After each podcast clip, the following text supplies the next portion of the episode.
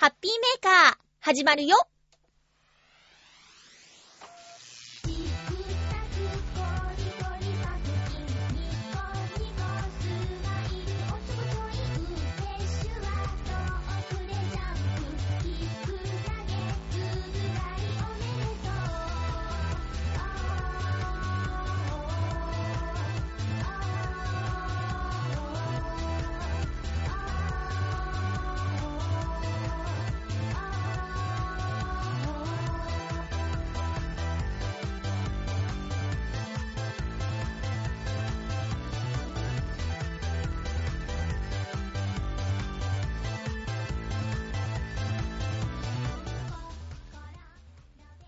27日、まゆっちょのハッピーメーカー。この番組は、ハッピーな時間を一緒に過ごしましょうというコンセプトのもと、ちょあへよ .com のサポートでお届けしております。3月27日、弟の誕生日でーす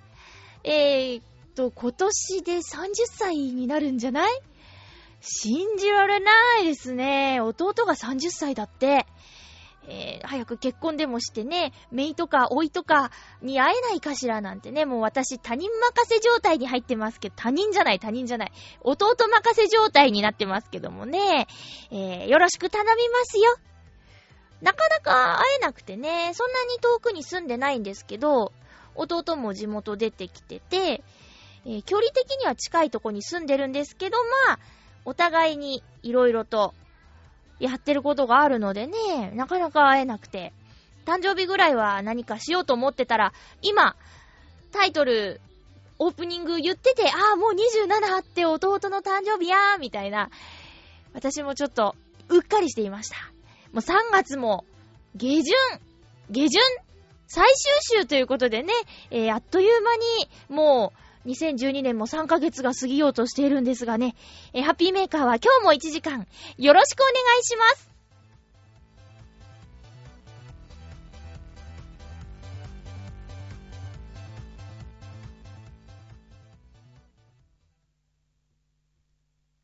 改めまして、ハッピーまゆちょこと、あませまゆです。まあね、さっきも言ったんですけど、自分で、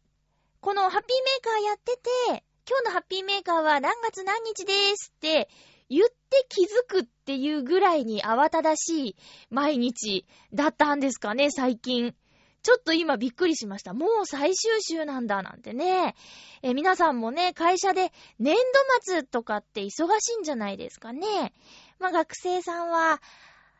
新年度に向けて今春休みとか、そういう時期ですよね。まあ近所でも元気なお子様が日も長くなってきたということで割と遅くまで遊ぶようになって、夜勤族の私としては、苦笑いという感じですが、それはもうこの後夏に近づくにつれてどんどんどんどん尽きない悩みにはなっていくわけですよ。私もですね、半年間通ったナレーターのスクールが今、まあ、いわゆる春休み状態と言いますか。え次は4月の中頃から新しいクラスが始まるんですけど、無事に次のクラスの申し込みのメールもして、え、あとは、その日を待つばかり。あ、授業料を入れないとね。えー、それが一番大事ですけども。そんな感じです。でね、えー、先週は、私、金曜日のクラスと土曜日のクラスに通ってたんですけど、そのどちらもで打ち上げがあってですね、居酒屋とかに行くんではなく、いつも使わせていただいていた、その、事務所というか、うーん、マンションがあるんですけど、そこで、いろいろデリバリーを取ってですね、あとはみんなで持ち寄って、過ごしました。私は金曜日はね、あのいろいろと頼むことになってるって聞いてたので、じゃあここは、あの、お菓子を持っていこうと思いまして。え私も初めてだったんですけど、浦安で2010年に開発商品化されたベカチョコっていうのがあるんですよ。このベカチョコを、えー、浦安の市内何店舗かで取り扱いはあるんですが、先日行ったビエルジュさんで北坂のケーキ屋さんですね。ビエル13さんに行った時にベカチョコがあったので、あ、これを差し入れにしようと思って買っておいたものを持っていきましたところ、ベカ船って何ってね、みんなに聞かれたんですね。で、まあ、ベカ船っていうのは、浦安の川とかに、あの、浮いてる、そんな遠くには行かない漁業で使ってた船なんですけども、まあ、船は分かったけど、じゃあ、ベカ船のベカって何って言われて、答えられず、みたいなね。これもうちょっと勉強しとかなきゃいけなかったなと思ったんですが、まあ、とにかく浦安の名物を持っていきました。そして、えー、土曜日は、あのー、これはね、みんなで持ち寄って、えー、宴会をしましょうみたいな。で、持ってこれない人は全然会費でいいんですけど、みたいなノリだったので、じゃあ、お酒好きな人が多いから、浦安といえば、アサリ。アサリ焼きをですね、持っていきました。猫種の薩摩屋さんというところで、もう何度か買い物はしているんですけども、ここで売っている、一串30、いくらだっけ ?35 円ぐらいかな？の、あの、アサリの、アサリ焼き。これね、食べたことない方、ぜひ一度食べていただきたい。特にお酒が好きな方におすすめです。で、これをね、あの、わーって持ってったんですけど、すごく好評で、また食べたいと言ってもらえたので、次の半年もね、あの、学校に行くので、その時に持っていきたいなと思います。えこれのいいところはね、食べやすさ。あと、味がもうほんと、私はお酒そんな飲まないですけど、お酒に合うってこういうもののこと言うんだろうなーっていう感じのもので、えー、串にね、一つ一つ短い爪楊枝よりはちょっと長い串に5個か、それぐらいのアサリが刺さってるんですよ。で、それをこう棒で持ってこうバーって食べられるので、あの、立食形式の飲み会宴会だったんですけど、そこで、えー、皆さん食べやすく美味しく最高と言ってもらえて、なんか、浦安が褒められてるみたいで私嬉しくなっちゃいました。まあ私もね、ずーっと浦安にいるわけじゃないんですけど、浦安に住みたくて浦安に今住んでて、浦安が今大好きなので、そう言ってもらえるとほんと嬉しくてね。これが、いわゆる地元愛というものなんでしょうかね。そんなことを、えー、思ったこの金曜土曜、浦安の名物がみんなに喜んでもらえたということが嬉しくて報告しました。お菓子の方はね、ベカチョコの方は私も初めて食べたんですけど、これはね、美味しい。食感がいろいろあって、美味しいです。一つのものの中にいろんな食感があってね、これもおすすめです。多分ね、通販とかも探せばあると思うんですよ。浦安ベカチョコ。ベカはひらがなですかね。そう。浦安ベカチョコぐらいで検索してもらえれば、なんとか手に入れる方法はあると思うんで、もし興味のある方は食べてみてくださいね。よろしくお願いします。えー、打ち上げはね、朝までいた人も多かったみたいなんですが、私は、え終電で、というか、まあ、終電を逃さないように帰りました。で、東西線の浦安駅が最寄り駅なんですけど、早いんですよね、終わるのが。だから、学校は赤坂にあるんですけどね、赤坂を、えー、っとね、23時30分ぐらいの電車に乗らないと、もうアウトなんです。東洋町っていう浦安の手前でね、止まっちゃうんですよ。で、そうなるとちょっと大変なので、早めに出るんです。で、この学校はね、じゃあ帰りますって言ってからが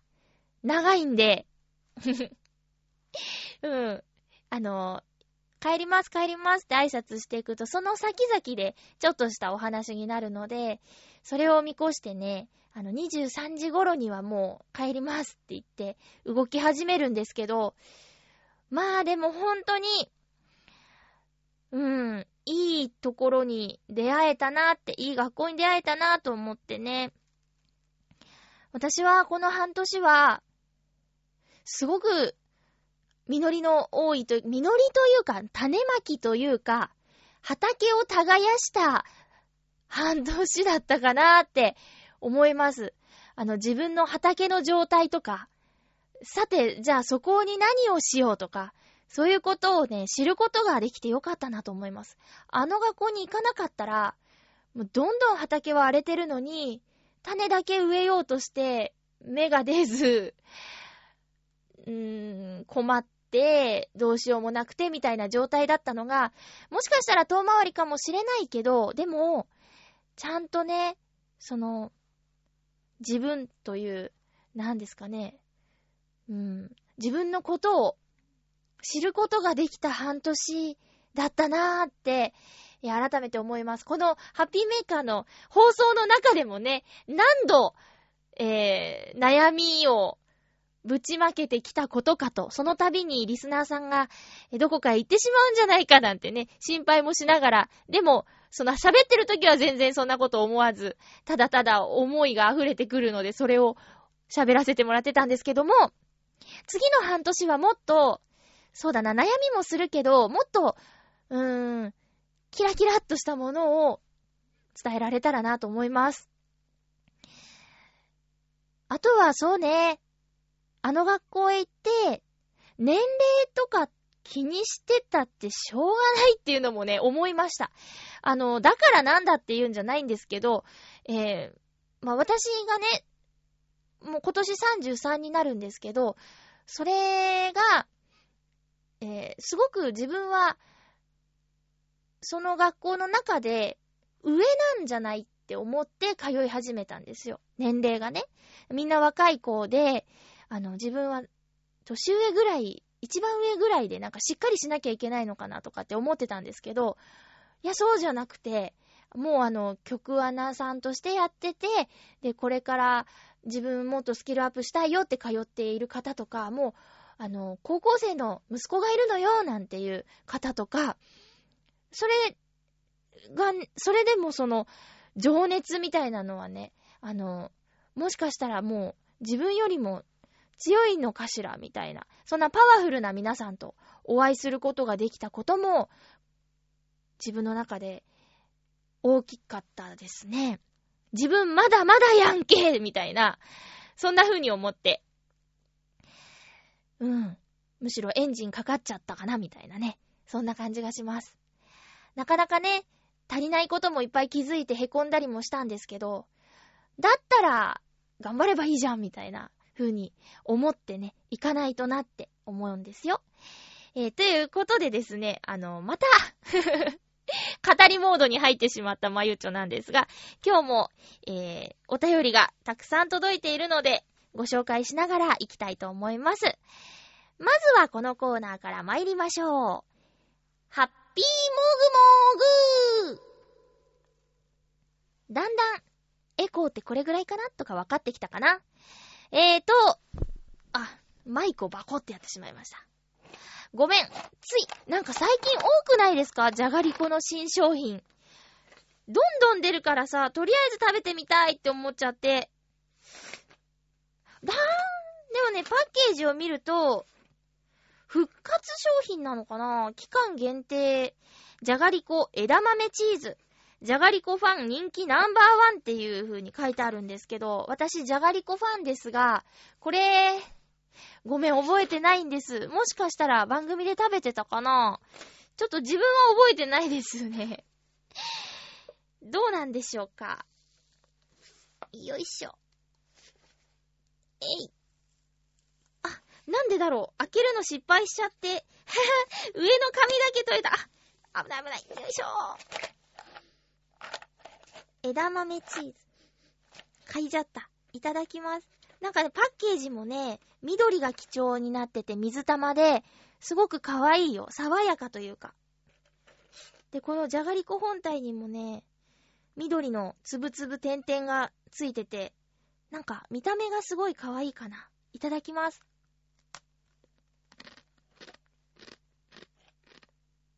うーん。シンプルだけどすごく美味しい。なんとなくなんですけど、じゃがりこって、この、味がやってくるまで、ちょっと時間がかかるようなイメージがあったんですけど、これはなんかすぐ来るな。だからって、濃いわけではないし、うん、しつこいとかそういう感じもしない。あ、わかりますね。じゃがりこファン人気ナンバーワンっていうのもわかります。うーん。これ美味しいです。えー、今日はですね、カルビーのじゃがりこ期間限定枝豆チーズ味をもぐもぐしました。皆さんもぜひもぐもぐしてみてくださいね。ほんと今ね、じゃがりこ種類が多くって困っちゃいますね。困っちゃうっていうのはもうつい買っちゃって困っちゃうっていう褒め言葉なんですけどもね。今日はメールがいっぱいなので、曲は流さないことにします。えーと、コーナータイトル。ハッピートーク先週のお便り。決めてないのかいっていうね。えーと、先週、先々週か。あの、番組の中で、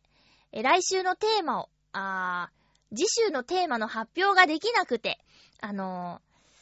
ー、皆さんからのね、メッセージが、テーマ宛てには届かなかったんですけど、その分今週、来ています。ありがとうございます。あ、そうそう。あとね、最新聞が放送された直後にメールが届いて、僕送ったんですけどね、みたいな。うん。めんね。あの、袋の喫茶なんですけど、収録が終わって、えーと、番組を送信しようと思ってパソコン開いたら、来てました。なので、タッチの差ですね。ごめんなさいね。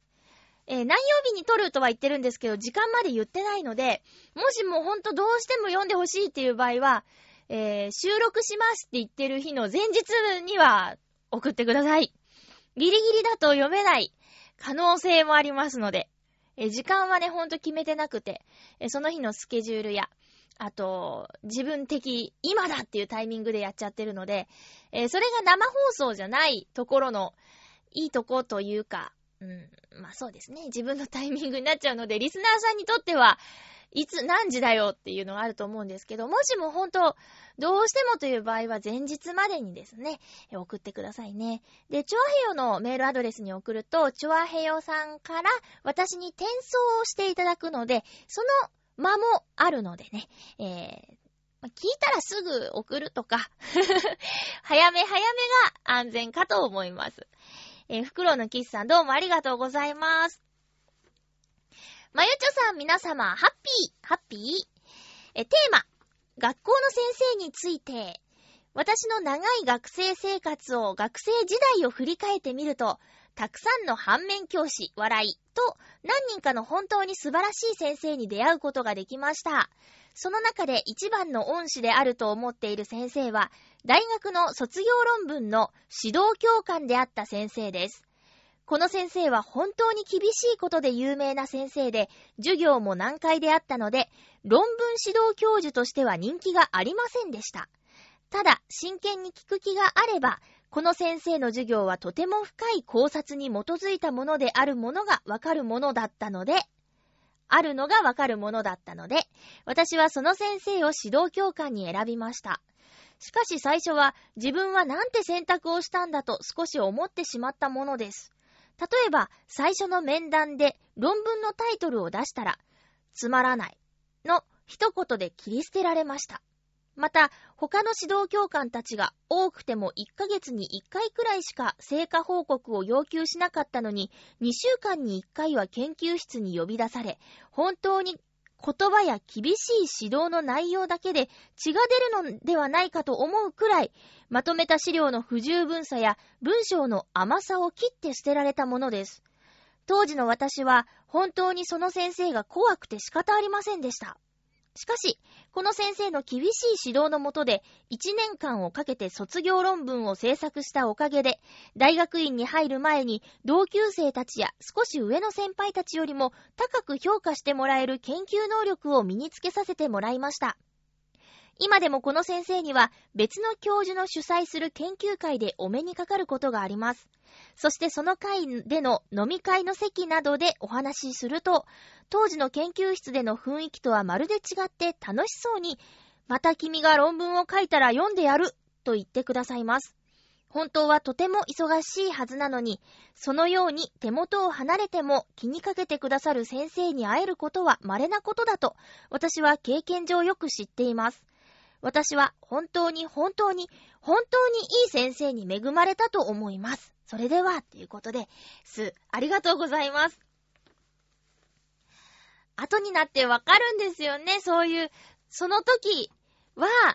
なんでこんな目に遭うんだって思うけど、先生はね、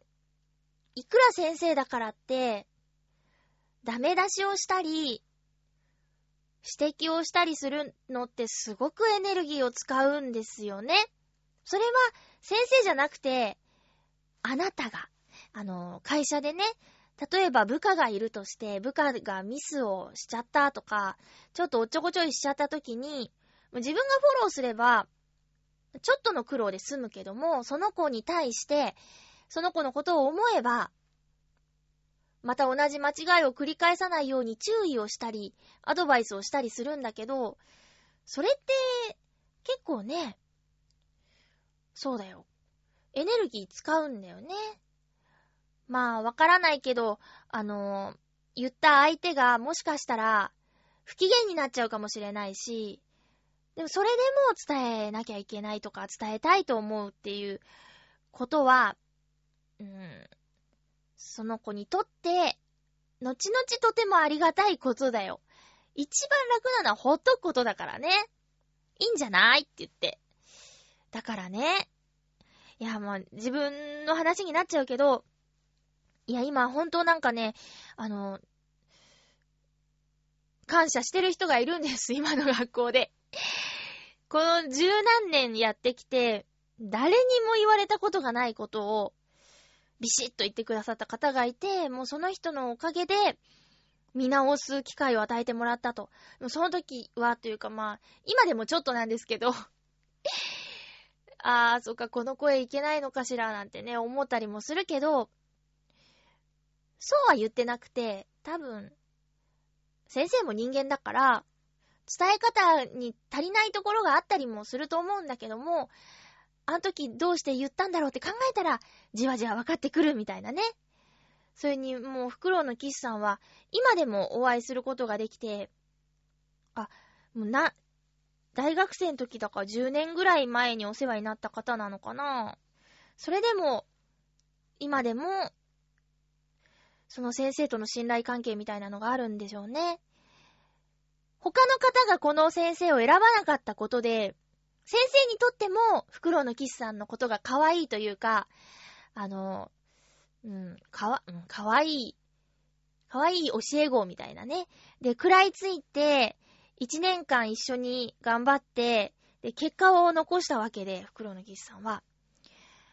それはもう先生にとっても、フクロウのキスさんは特別な存在だと思いますよ。メッセージ、一週間遅れてしまって本当にすいませんでした。ありがとうございます。あ、そうだ。先週は収録も日曜日だったんですよね。そうそうそうそう。月曜だったら全然間に合ってたんですけどね。えー、続きまして。ハッピーネーム、コージアトワークさんです。ありがとうございます。まゆっちょ、ハッピー、ハッピー。恩師といっても学校の先生のことではありません。もちろん、学校の先生にはお世話になったし、迷惑もかけまくりましたけど、笑い。私の恩師は、とある大学の研究所の所長だった人です。当時私は趣味で明治時代のサンフランシスコにおける日本人私費。私っていう字に、費用の費、費用、お金の費用の費。私費、留学生を研究していました。一丁裏の洋服を仕立て、太平洋航路の船に乗ってアメリカへ乗り込んでいった青年たちは、現地で働きながら英語を学び、学校に通っていたのですが、その資料は決して多くはなく、国の機関や海外へ問い合わせなければならないことがたくさんありました。当時の資料探し、当時の資料の探し方や、研究者同士の情報交換、海外への資料請求など、わからないことだらけの私を指導してくれたのが、明治時代の経済事情について問い合わせた研究所の所長さんでした。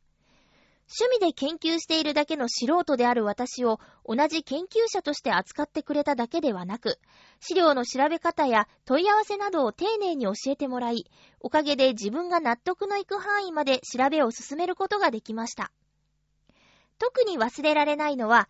直接何かをしろとか、答えはこれだという教え方ではなく、さりげなくヒントを示してくれたことです。おかげで調べる楽しさや方法を考える面白さを十分に味わうことができました。この人が私にとって一番最近の恩師です。では、ということで、コージアットワークさんでした。ありがとうございます。やっぱり、その、自分が好きなことや興味のあることに対して興味を持ってくれる人の存在ってありがたいよね。うん。だからこの研究所の所長さんも、えー、コージアトワークさんが興味を持って調べるために問い合わせた先の人だからね。嬉しかったんだと思いますよ。うん。私、このメールで、日本人私費留学生について、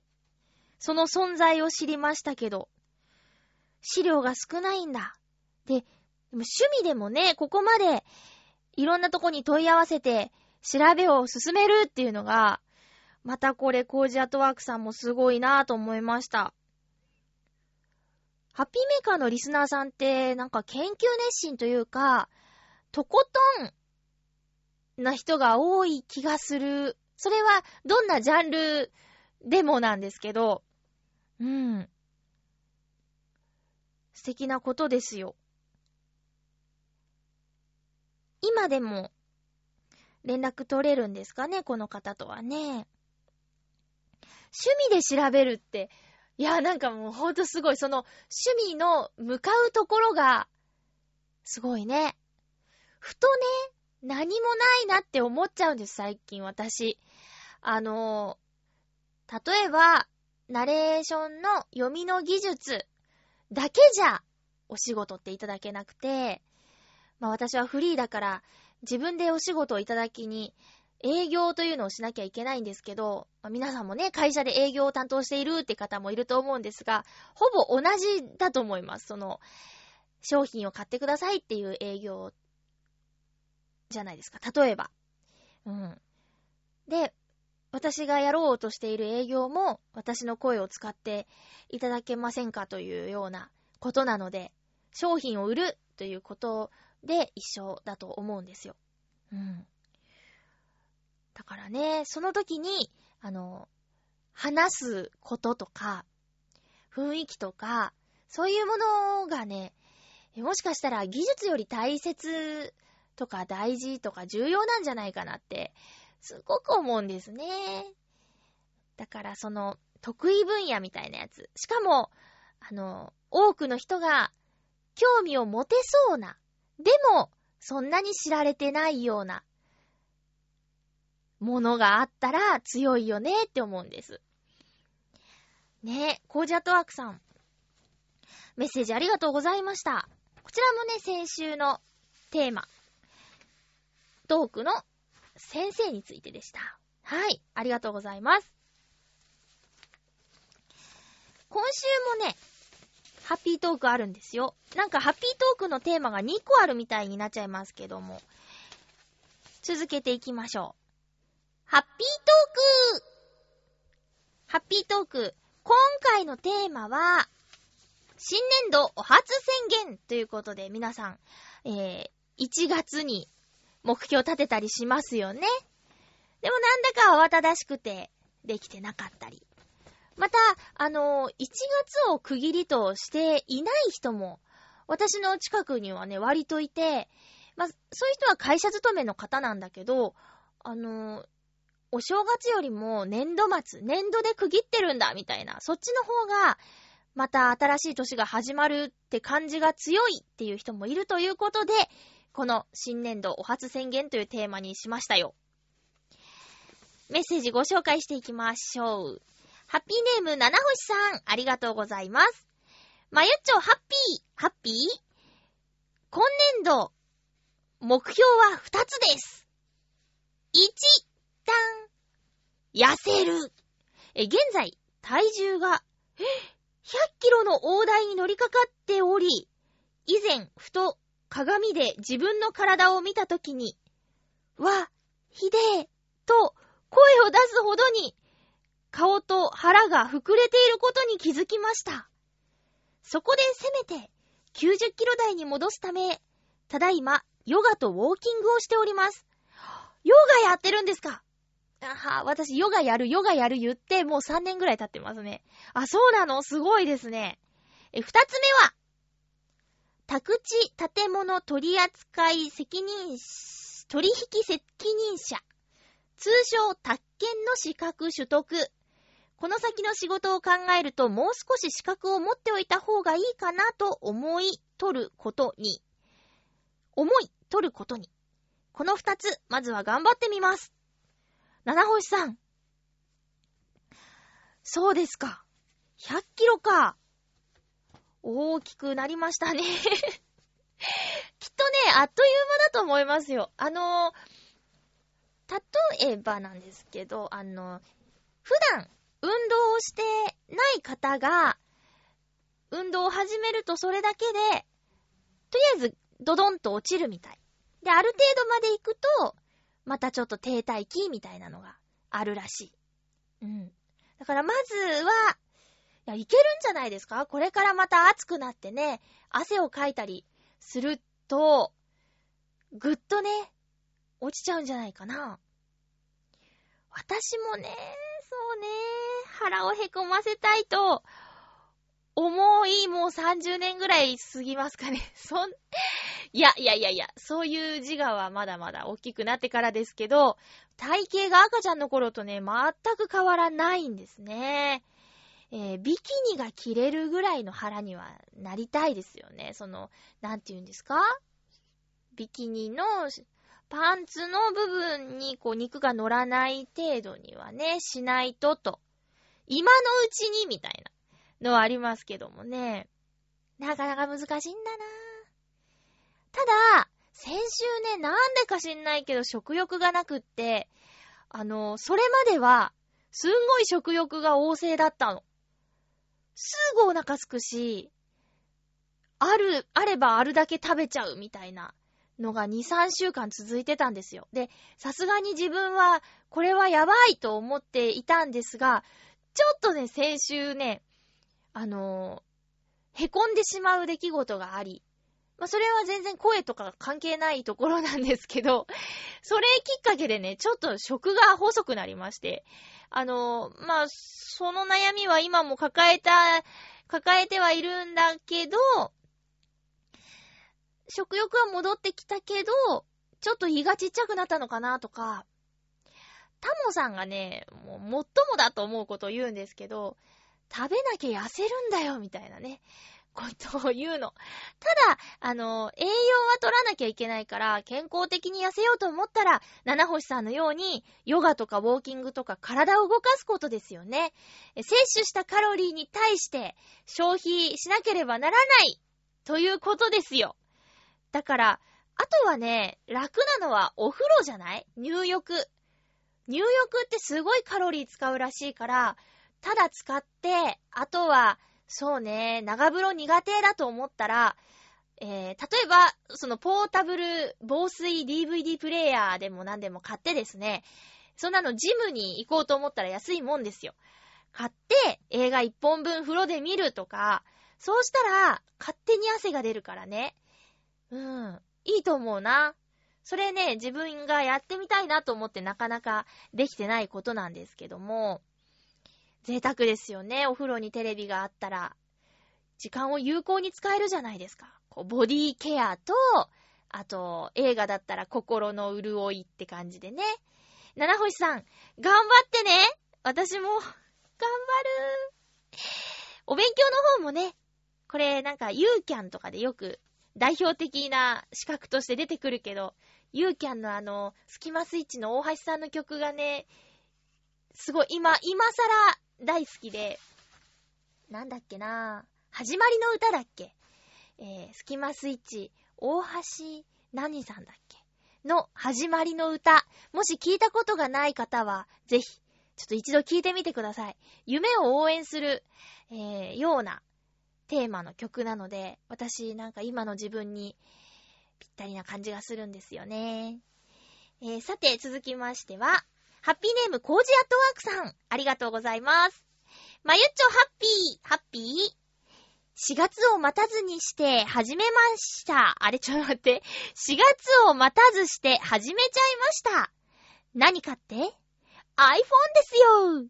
実は、アンドロイド携帯のユーザーだったのですが、雨の日に胸ポケットに入れてたら、あえなく水没。濡れた服からじわじわ水が浸透して、液晶のバックライトが死んじゃって、画面が真っ黒になってしまいました。防水を歌っていたスマートフォンだったのですが、ボタンら、ら、じわじわ、ん？ボタン、ボタンからじわじわ長時間かけて侵入する水には弱かったようです。というわけで、機種変更をしに行って iPhone 4S にしちゃいました。もともと Mac ユーザーだからこの方がいいんですが、使いやすい状態にするまでには時間がかかりそう。楽しいけど、ちょっと面倒ですね。では、ということで、コーチアットワークさんありがとうございます。iPhone ですか。あ、iPhone は女の子に使うのかな私は iPhone 4です。iPhone 4S。ねえ、なんかまたかっこいい。えー、なんだ、カメラがね、画素数がぐーんと上がったとか聞きますけど、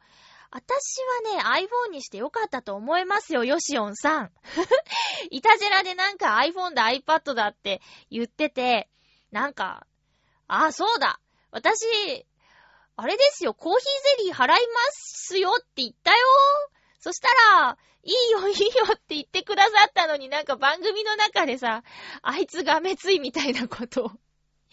言われてて超ショックだったよ。だって、そうそう、なんかね、笑いのお姉さんは、バレンタインにチョコをあげたって言うんだけど、私は、あげてないから、なんかごちそうとかちゃうんじゃないと思って言ったんだけど、言ってないことになっててね。まあ、いいけどさ、来年あげないから。カズチンにはあげよう。えー、そうそう。で、そのイタジェラの中で、えー、っと、iPhone じゃない。まず iPad か。iPad が欲しいみたいな。新しい iPad っていうのがね、最近出ましたけど、あれが欲しいってヨシオンさんが言ってて、で、私は iPad 2を利用してるんですけど、すごい便利で本当に。まあ、家の中 Wi-Fi 環境があったり、あともう外でもね、どこでもほとんど、ほとんどのところで Wi-Fi の環境があるから、まあ、外でも家でもサクサクと、えー、パソコンの画面と同じ状態のものが見られるので、先週あの、世界三大夜景とかも番組中にパパーっと調べて、パパーっと、あの、どこどことか言えたり、写真が見れたりしたのは iPad さんのおかげなんですけど、パソコンを今この場に持ってこようと思ったら、ちょっとスペース的にしんどいんですよね。マイク外れちゃったりだとか。で、そういう時にね、調べ物ができたりするわけですよ。いたじらとかでも使えると思います。なので、いいと思います。で、もともと最初 iPhone 使ってたんですけど、iPhone がすごく便利で、あの、で、iPad はね、それもまた、もうこの半年学校の影響を受けまくりなんですけど、通ってたナレータースクールでの所有率がものすごかったの。多分ね、半分以上の人がね、iPad 持ってるんです。で、えー、マネージャーさんとか社長とか講師の方も持っててすごい駆使してて、で、私はまあ確かに今、えー、何にっていうのはちょっと弱いと思うんだけど、例えば鍵盤入れてて発声に使ったり、あとね、雑誌が、えー、この iPad で見られるので、えっ、ー、と、そういうところもお得でいいと思うし、あと電子書籍では、人生がときめく片付けの魔法はすごく役に立ったし、まだまだ使い道はいろいろあると思うんですが、後々営業に使っていきたいなと思ってるんですよ。で、iPad 買ったんです。よしおんさん。で、iPhone は、すんごい悩んだんです。これはね、ゆっこちゃんに聞いてみるとわかると思うんですけど、まゆっちょは iPhone にしようかどうしようかって、ぐじぐじぐじぐじ悩んでたよって言うと思うんですけども、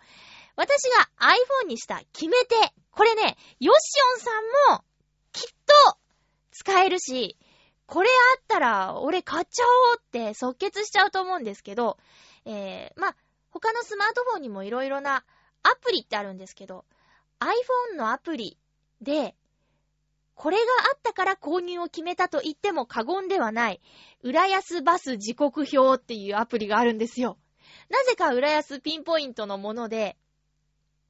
まあ、浦安にはバスがいろいろ走ってるんですが、その時刻表、バス停ごとに、え、出てくるし、あと何分後に来るよとか、路線図が入ってたりするアプリがあって、これがとっても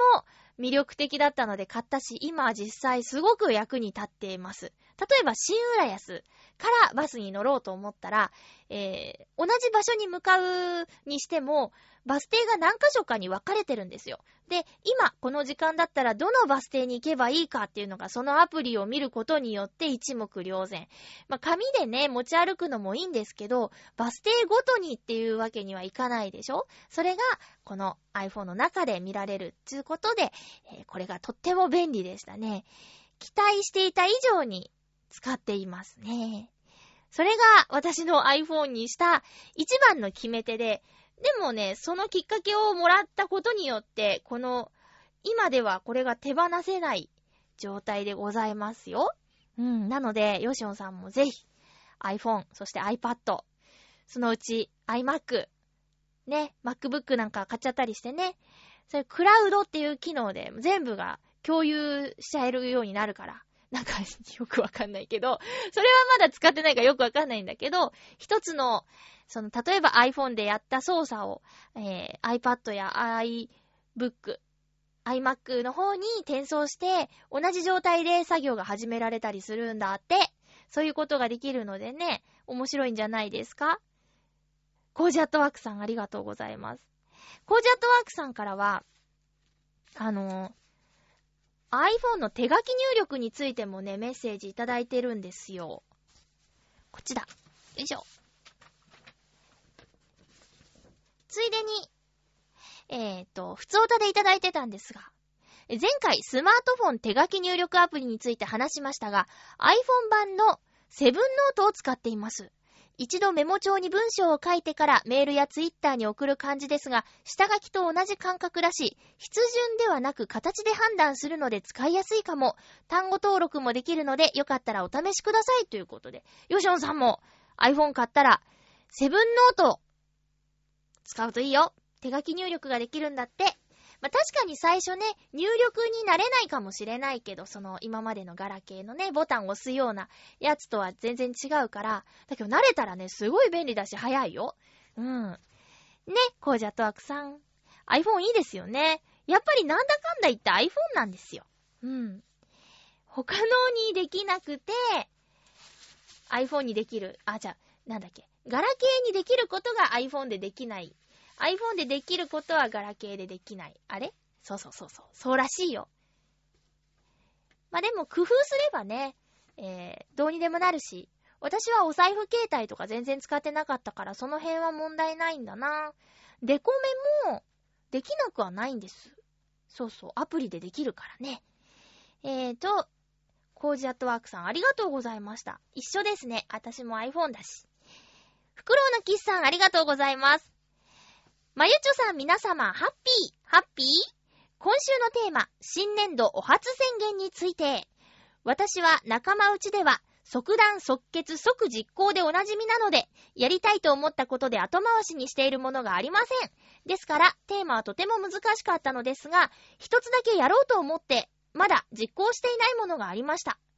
では、私のお初宣言、ドドンみたいな音が欲しいですね。えー、私は、新年度から、ゆっこさんの番組宛てにお便りします。それでは、ということで、これはあの、ハッピーメーカーに送りませんっていうことじゃな、じゃないよねちょっとドキドキしちゃいますけど。ぜひゆっこちゃんの番組にメッセージを送ってください。聞いているところによると30分番組みたいなのでね、コンパクトなお便りの方が喜ばれると思いますよ。おそらく、わかんないけど、わかんないけどね。ええぜひ送ってください。もう、もう来週からじゃん。え？来週の月曜日には、あ、1回目の放送なのかな？毎週って言ってたっけ？ハッピーメーカーで。どうなの？どうなの？どうなの？ちょっと楽しみじゃないのよ。あ、私のとこにもね、あの、準備順調って言って、えー、メール来たよ。楽しくなってきたって言って。で、なんだっけ？ジングルとか、せっせと作ってるっていうんでね、えー、ハッピーメーカーはジングルとか全然一切作ってないのでね、その辺もなんかいいなーなんてちょっと思ったりするんですけども、楽しみです。私も楽しみです。皆さんもぜひゆこちゃんに応援メッセージ、あと番組コーナーどんなものができるかわからないけど、たくさん送ってくださいね。新年度お初宣言。私は、おしゃれにもっと興味を持つぞ あとは、そうね。つけまつげに挑戦。えー、ヒールの靴に挑戦。そういうやったことないおしゃれ関係の事柄にちょっと挑戦していこうかなと思っているんです。つけまつげは男の人全然ピンとこないと思うんですけど、あの、まあ、会社とか、え学校とか、あと、まあ、恋人って場合もあるかもしれないけど、マスカラって、うーん、マスカラとか、あと、アイメイク関係ですね。テレビとかでもさ、泣いちゃってメイクが崩れて黒い涙が、とか、あと、まあ、身近な人で言えばマスカラがね、あの、目の周りにちょっとついちゃってて、化粧崩れみたいなのとかってあるじゃないですか。で、つけまつげって、ちょっと私も抵抗があったんだけど、それをね、とても上手に使う子が身近にいて、マスカラなんかより全然いいんだから、みたいな。その、周りが汚れないし、ただ、こう、乗り付けするだけで華やかになるし、みたいなことを聞いて、私ね、目がね、本当に力がないっていうか、地味なので、そういうものをね、使って、私のテーマは花のなさ。花を持つことがテーマなので、そういうところからも始めてみようかなと、今まで、えーって思ってた、いろいろに挑戦してみようかなっていうのが、新年度お初宣言ですね。ハイヒールも、全然、何あんなものって思ってたんです。だって、足痛くしちゃうでしょ？それに、外反母趾とかさ、病気を引き起こすじゃないですか。だからね、あんなものは履かなくていいんだと。ぺったんこフラットシューズ、万歳みたいなこと思ってたんですけども、綺麗に見せるとか、あと、筋力をつけるとか、そういう風に考えたら、そのハイヒールっていうのも、一つの方法なのかなとかね、調べれば痛くなりにくい靴とか、その力を分散させる機能があるものとかもあるらしいんだ。だからまあ、興味がなかったからなんですけど、ずっとそういうものをね、掘ってきちゃったなーっていうのがあるので、新年度。これから、そう、見た目も、そう、見た目なんかって思ってたんですけど、見た目がね、大事よ。人は見た目が9割っていう本がすごい売れましたけども、そういうことなのかしらと、思ってきたの。これもね、影響はスクールから受けてるんですけど、その辺を私、ちょっと、なんとか、なんとかなんとかしたいと思います。オン、オフが激しくなると思います。どこ行ってもフラットだった甘瀬まゆさんがですね、ここではすごい頑張ってて、ここは手抜きすぎみたいなことになりかねませんが、それでも、やらなければならないと思っておりますよ。みんなも新年度、新しいこと何か始めてみませんか？お初でゴーテーマと被ってるような気もしますが、お初で GO というコーナーに行きましょう。先週リクエストしましたりょうさんに、えー、りょうさんからメッセージいただきました。お初で GO 当て、まゆっちょハッピー、ハッピー？パスポート作りのお初で GO でーす。香港でのアニメイベントをやりますと発表されたのが、イベント1ヶ月前とかなり急でしたので、行くことに行くにしても行かないにしても、パスポートだけは早く取っておかないとと思い、急いでパスポートを作ってきました。基本的には住民票がある都道府県で申請をするのですが、私が住む神奈川県には申請する窓口は7つだけ。近いところに窓口はあったのですが、週に1日しか空いてなく、しかも申請のみ受付可能で、受け取りは別の場所でしかできないということでした。な、なんですとー？仕方ないので、職場から近い大きい窓口に行き、必要書類を持って申請へ。こちらも申請は平日のみなので、仕事を途中で休んでいきました。パスポートには5年用と10年用があったので、短くていいかと思い5年用で申請。6営業日以降の受け取りということなので、1週間後の同じ日に再度取りに行きました。申請と受け取り自体はあっという間でしたが、窓口に行く時間を作ることに苦労した、そんな初めてのパスポート申請でした。マユッチョの職場の方も同じイベントに行かれていたとは驚きです。ちなみにこのイベントは、香港でいろいろな声優のアニメをしょ、ん香港でいろいろな日本のアニメを紹介するというものだったので、そこに私がお目当てのアニメ声優さんが、えー、招待されたのかなと推測しています。と。りょうさんありがとうございます。おー、一週間ぐらいで受け取れるんですね。もっと時間かかっちゃうのかと思ってました。神奈川県広いからね。取りに行くのとか、平日だけ、そうだよね。普通に、こう、週末休みの9時5時勤務の方には厳しい条件ですよね。平日だけ受付ってね。出しに行くのと取りに行くのと、2日間時間を工面しないといけないんだもんね。そっか。え、金額的にはどうなんですかね ?5 年と10年で倍違うとかなのかな？まあ、りょうさんが運転免許とか持ってたら全然ね、えー、いいんですけど、免許がないとかっていう方は身分証代わりにね、10年ものとか使うのかな？写真貼るでしょ？顔変わっちゃうかな、10年もだったらね。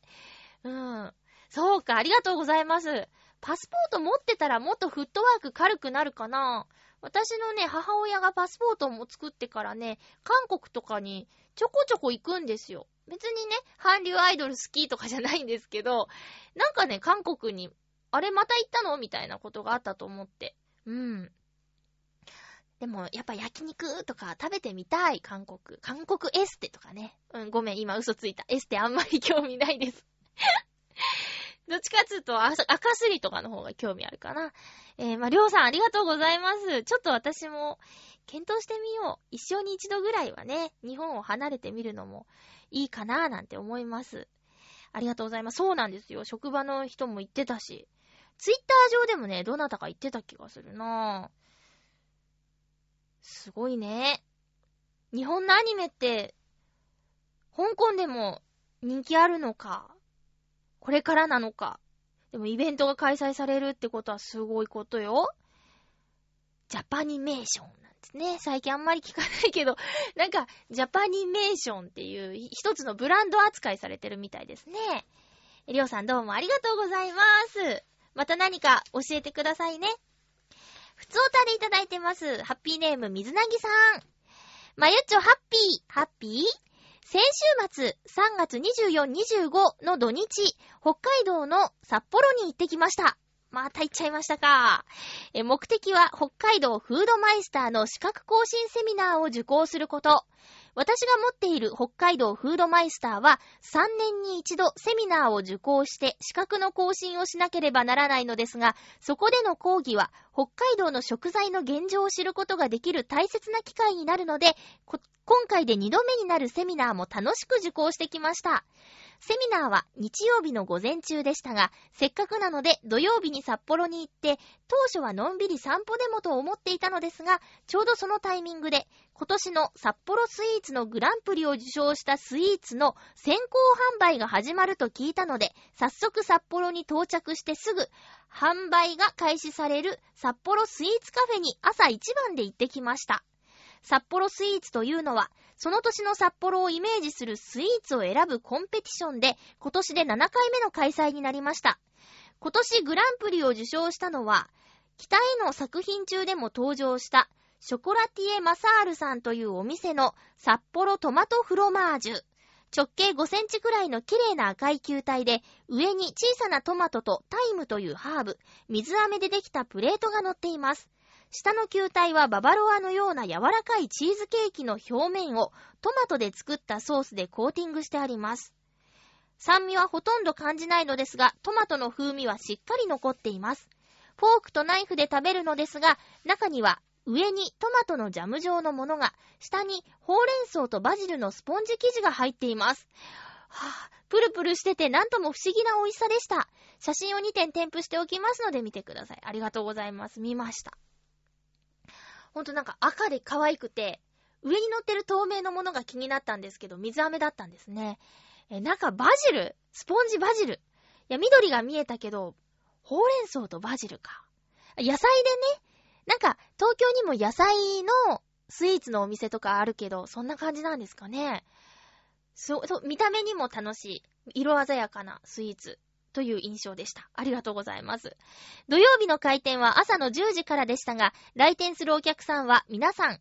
この札幌トマトフロマージュがお目当てのようで、ほぼ全員がこれを注文していました。